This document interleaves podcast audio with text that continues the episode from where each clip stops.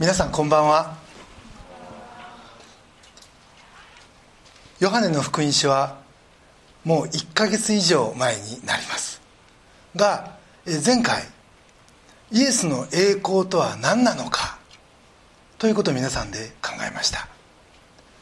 十字架にかかられた時辺りは真っ暗になったとありますがその中にすでに復活の光が注がれてた。というのが答えです。レンブラントの絵を前回見ました。この絵を見ますと多くの人は光から逃げるようにしてる。でもその中でイエスと2人の泥棒とあ1人の泥棒とそして信仰告白をした百人隊長だけはその光を目いっぱい受けてるんですね。つまり裁きとは光と闇を分けることであって僕たち信じる者はその光の中に置いていただけるということ。そしてイエスが語られたようにその光の中で驚くべき恵みの磁石マーベラスマグネットと言いましたがそれによってイエスが天に上げられたように私たちも共に天に引き上げられていくんだ。ということを学びました。そして次の写真をお願いします。この写真がその御言葉をもとに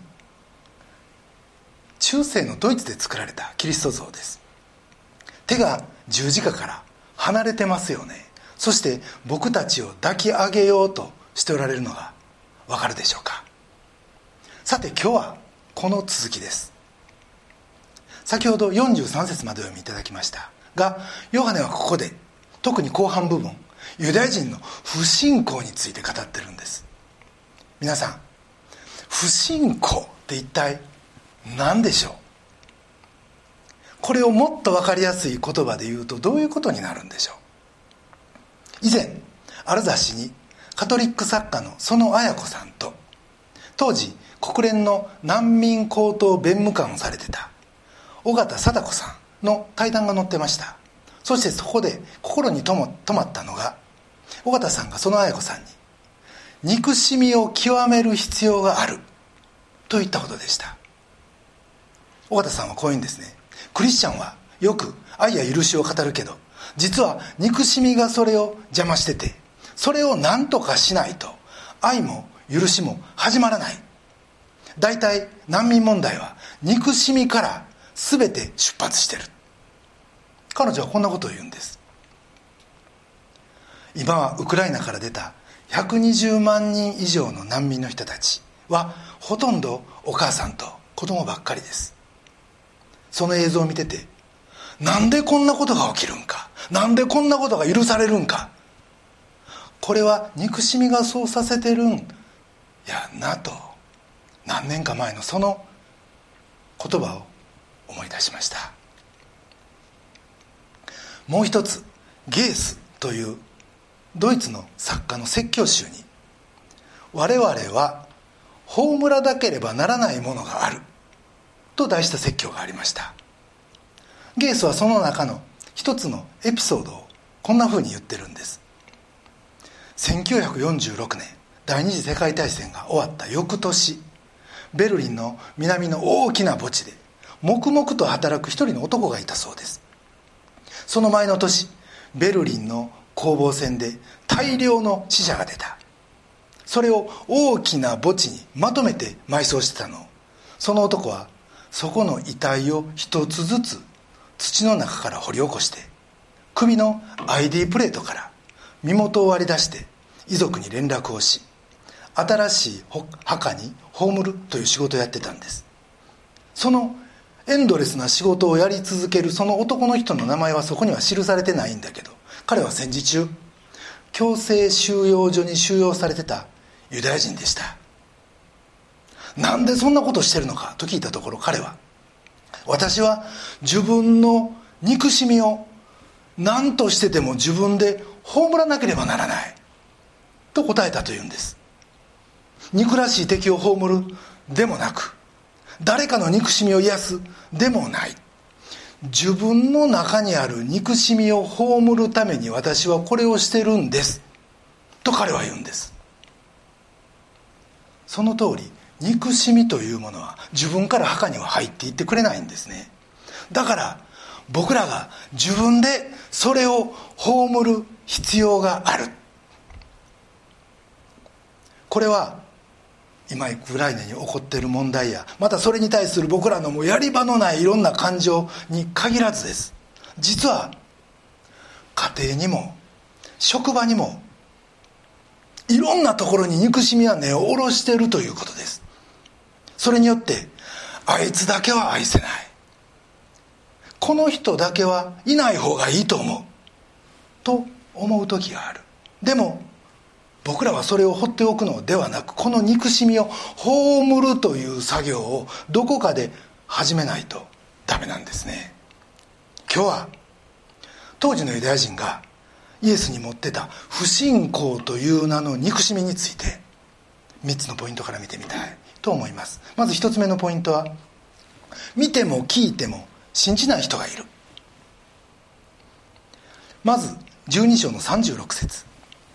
イエスはこれらのことを話すと立ち去って彼らから身を隠された。イエスがこれほどの多くの印を彼らの目の前で行われたのに彼らはイエスを信じなかった。とあります。実はここまでの会話がイエスが民と交わした最後の会話でした。この後は弟子たちとのみ会話しそしてイエスが最後に民衆の前に姿を現した時はもう十字架につけられる時でした。そしてそこには憎しみの暗闇が覆ってた。と聖書にあります。僕らももし憎しみに燃えるとすればそれは神を信じてないということの別表現であって言い換えるとそれは神を殺しているとも言えるんですね。そしてこの不信仰はたまたま起こったものではなくイザヤの予言の成就だったとヨハネはここで言ってます。12章の38節。それは預言者イザヤの言葉が成就するためであった。彼はこう言っている。主よ私たちが聞いたことを誰が信じたか。主の身腕は誰に現れたか。誰が信じたか。これは誰も信じなかったことの強調です。反語です。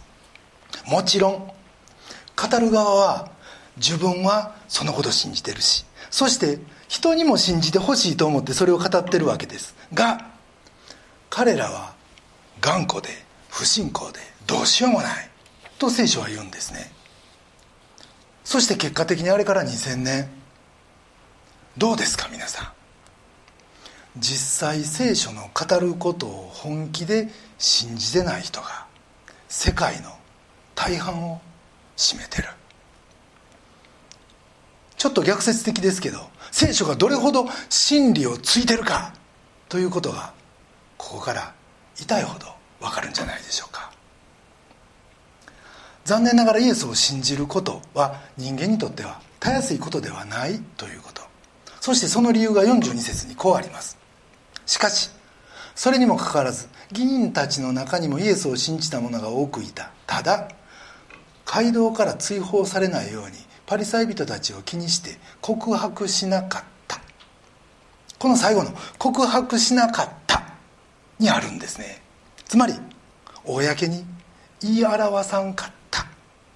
それゆえにイエスの言葉を内心は受け入れてたんだけど本当の信仰には至らなかった。というんです。先日受選された間宮真紀さんがこんなことを言ってくれたんです。信仰を持っただけではダメなのか信仰告白とか洗礼とかどうしても必要なのかという疑問がずっとあった。そんなことを証の中で語ってくれました。がその答えが実はここにあるんですね。信仰を告白するとどうなるのか。当時は街道から追放されました。村八分にされたということです。もちろん今の日本ではそんなことは起こりません。が世界にはまだまだそんなところがあるわけですね。イザヤは6章9節からこうも言ってます。行ってこの民に告げよ。聞き続けよだが悟るな。見続けよだが知るなと。この民の心を声鈍らせ。その耳を遠くしその目を固く閉ざせ。彼らがその目で見ることも耳で聞くことも心で悟ることも立ち返って癒されることもないようにと。話を聞いたり奇跡を見たりその時は興奮してすごいと思っても信じない人は最後まで信じないわけです。そして信じた時に自分の言葉でそれを告白する。そしてその言った言葉をもう一回自分が聞く。それが大事だ。ということです。それがないとああの時はそんなふうに思ったけどいや気のせいかな。やっぱり違ったんかな。世の力は強いです。すぐにそこに戻ってしまうということなんですね。ところで先ほどの37節です。イエスがこれほどの多くの印を彼らの目の前で行われたのに彼らはイエスを信じなかった。この御言葉の中でヨハネは面白いことをしてるんです。行われたと信じなかった。この2つの動詞に全然別の時勢をわざわざ使ってるんですね。行われたというのは完了形。でも信じないは未完了形になってます。これだけ言うとちょっと難しいんですけど。イエスの技は完了したって。イエスの技は確かに行われた。ということ。でも信じないは未完了形。これは今も続いている。という意味を表してます。つまり僕らが伝えて信じない人はいる。それは今後も続くし驚くに及ばない。それは最初から神の見ての中にある。ということ。これがヨハネのメッセージなんですね。そう思った途端たとえ語って受け入れられなくても慌てたり気を落としたりすることもなくあなるほどねってあ聖書が言った通りね。とそんな中でも僕らも粛々と伝える続けることができるんじゃないかと思うんですけどいかがでしょう。見ても聞いても信じない人はいる。これが一つ目のポイントです。二つ目のポイントは証しし続けることの大切さです。先ほどの告白しなかった理由を43節ではそれは彼らは神からの栄誉より人からの栄誉を愛したからと説明してます。それが彼らが信じたけど告白せんかった理由だと。彼らは神からの栄誉より人からの栄誉を重んじた。重い言葉です。この重んじたこれは愛したとも訳せる言葉です。神が御子を与えるほどにこの世を愛したという時に使うのと同じ言葉です。じゃあ僕らは何を愛してるんか。結局は人からの誉れかもしれません。これは大変魅力的です。人から褒められて気分の悪い人はいません。じゃあどうしろというんか。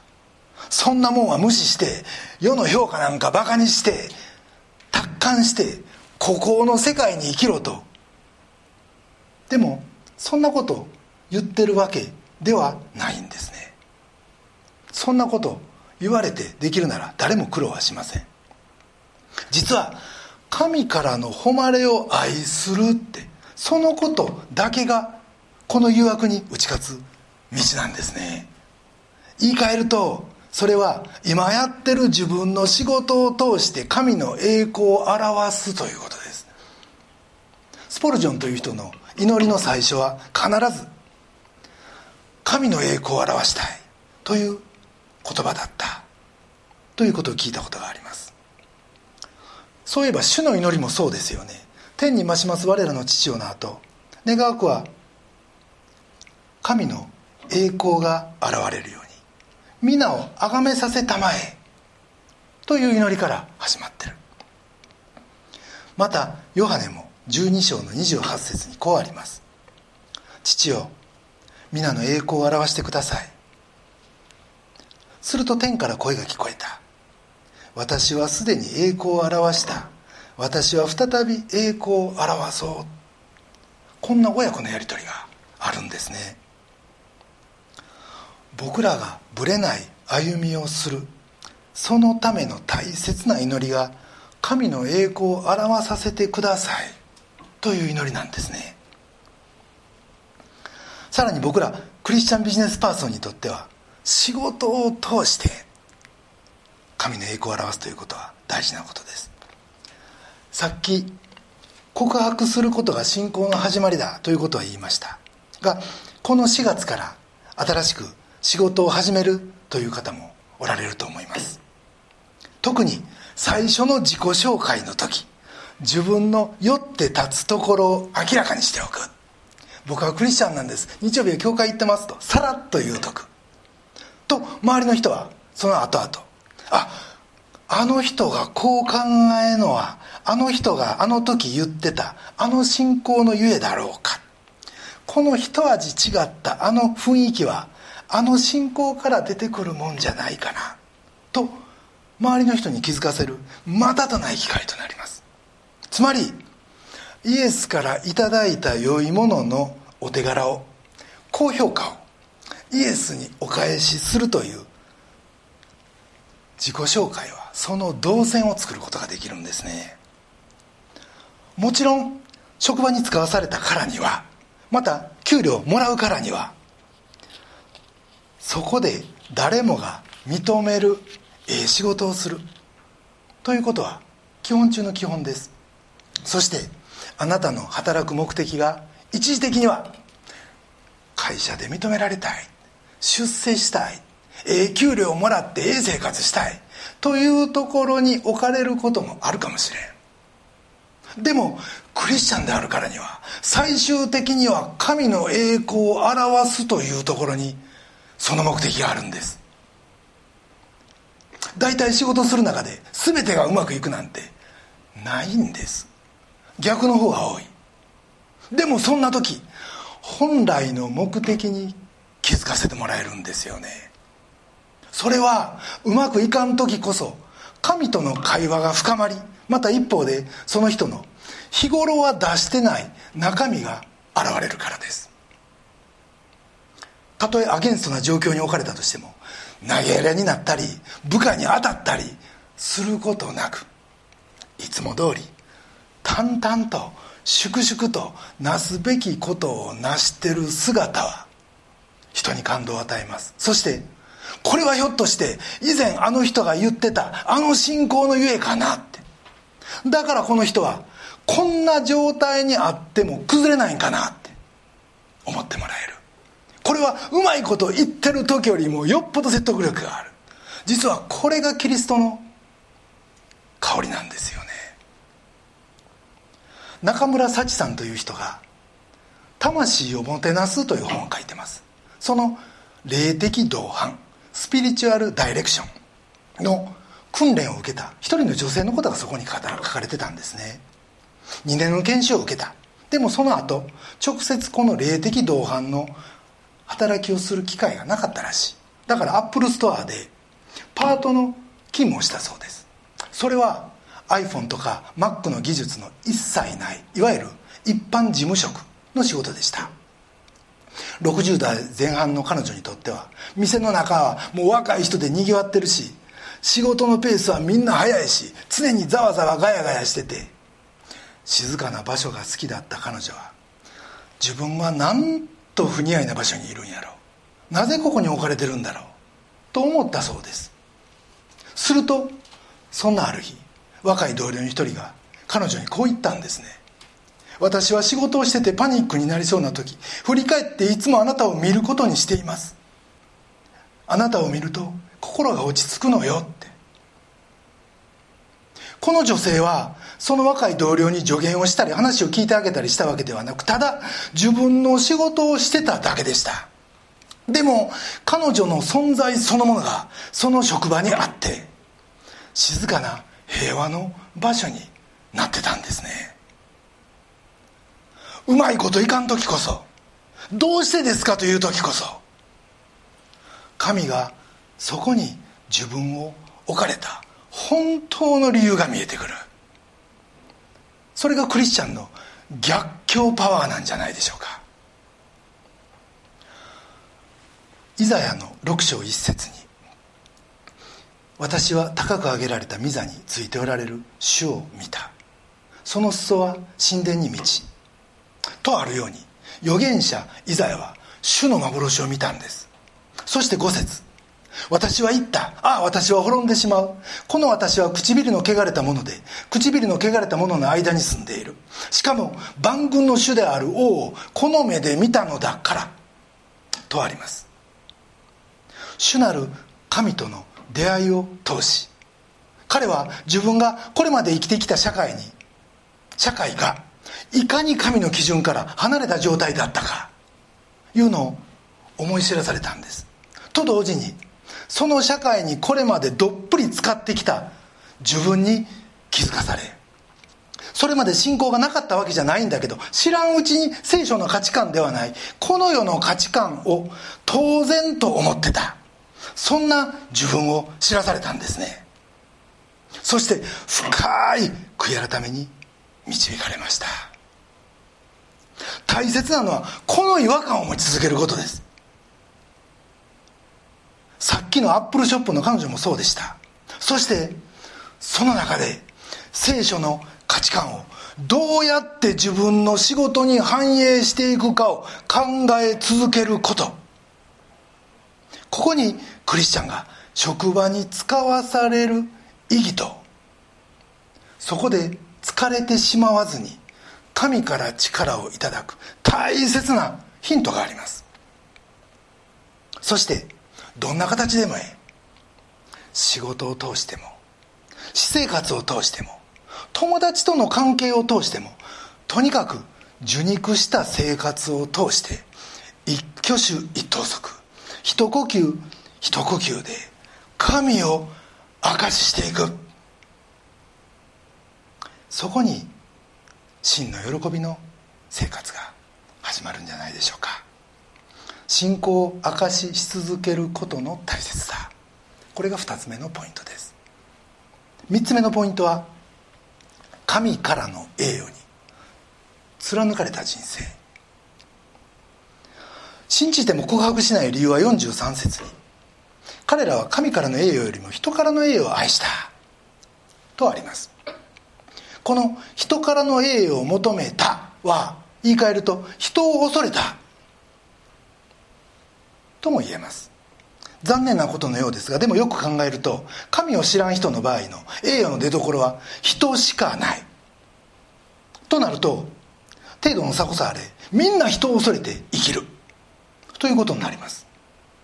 逆に人を恐れない唯一の方法が信仰を持つこと。とも言えます。ところが信仰はあるのに結局世に合わせ合わせて日々過ごしてしまっている人がいます。つまりウィークデーは会社に合わせ日曜だけは頑張って礼拝に出席しその日は教会文化に合わせる。というスタイルです。まあイザヤがそうやったんやからまあそんなことはあって当たり前とも言えます。でもなんでさっき頑張って教会と言ったんかというとその場合教会に来ても元気はもらえず本当に喜びがそこにないからです。なのでせっかく来ても教会でも疲れ。また会社でも疲れ。この本音と建前のダブルスタンダードは常に持ち出しです。2つの世界を行ったり来たり。一番辛い残念な状態。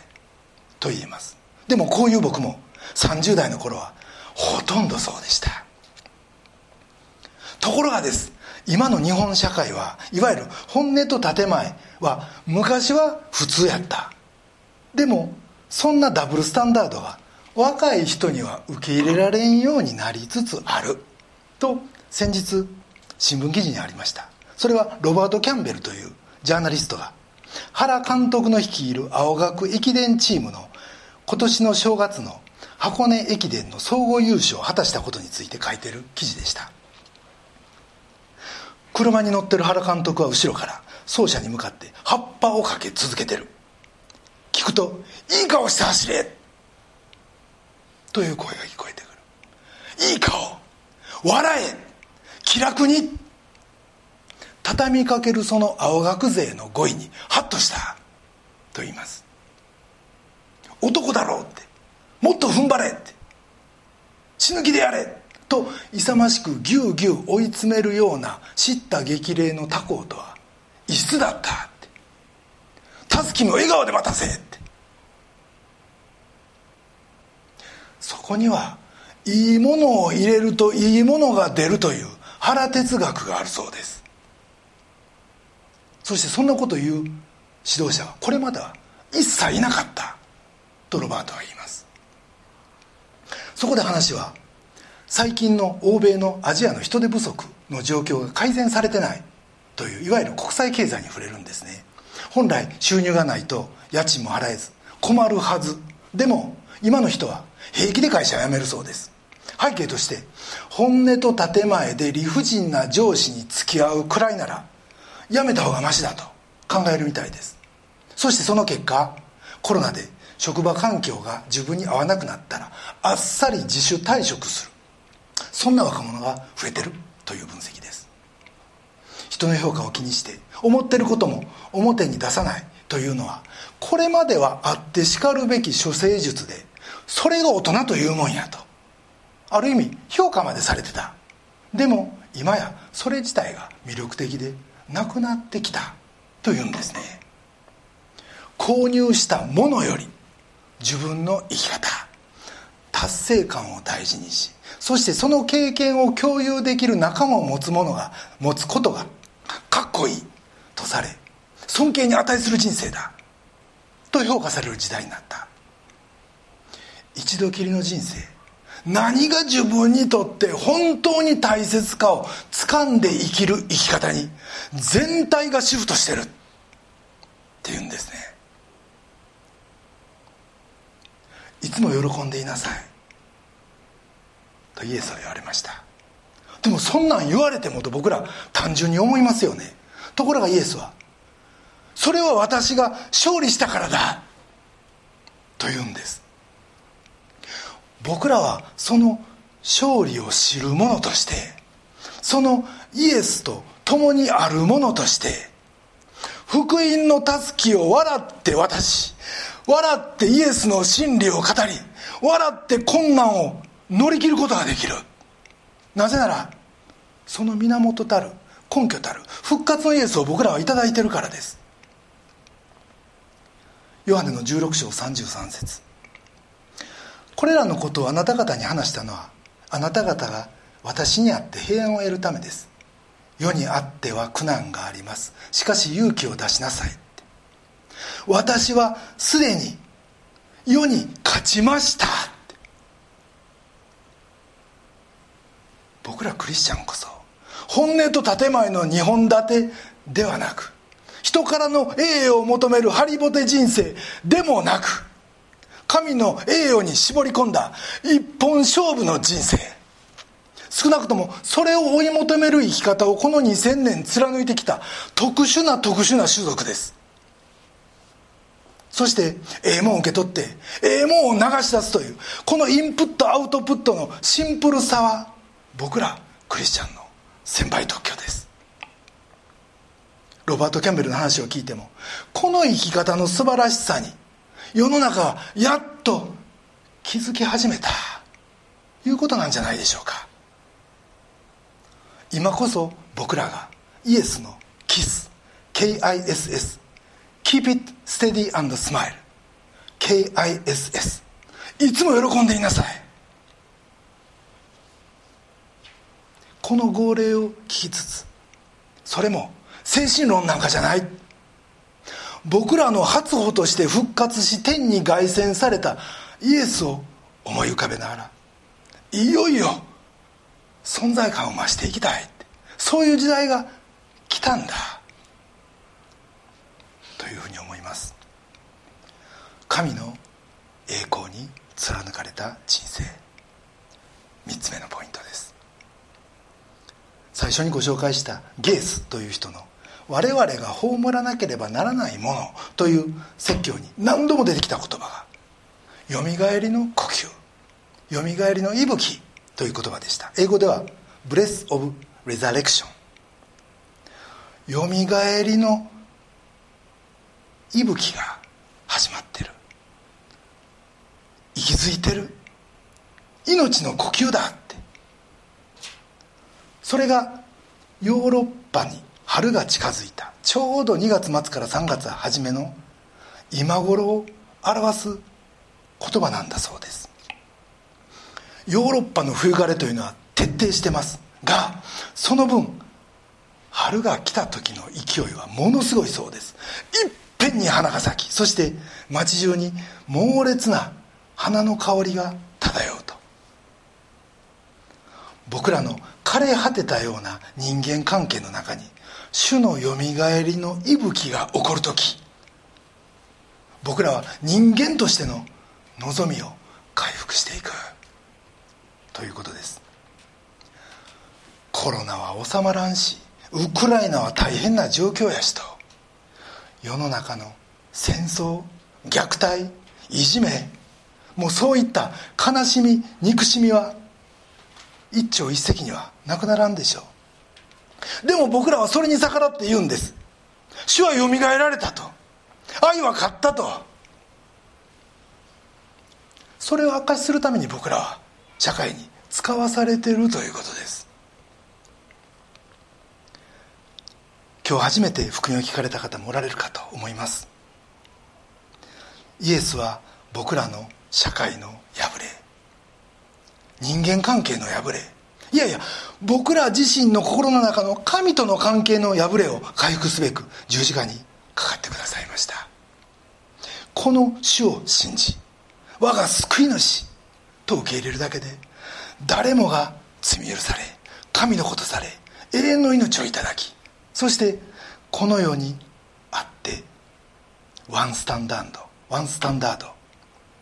神の栄誉に貫かれた。ぶれない人生が。もうその瞬間その人の中に始まるんですね。僕らの人生はキリスト一本。憎しみに振り回される人生なんかではなく愛と希望と信仰の人生を。神の祝福のど真ん中にあってその恵みをいただきながらどんどんそれを流し出していく。そんなシンプルで力強い生き方を今日からここから共にスタートさせていただこうじゃありませんか。それでは一言お祈りいたします。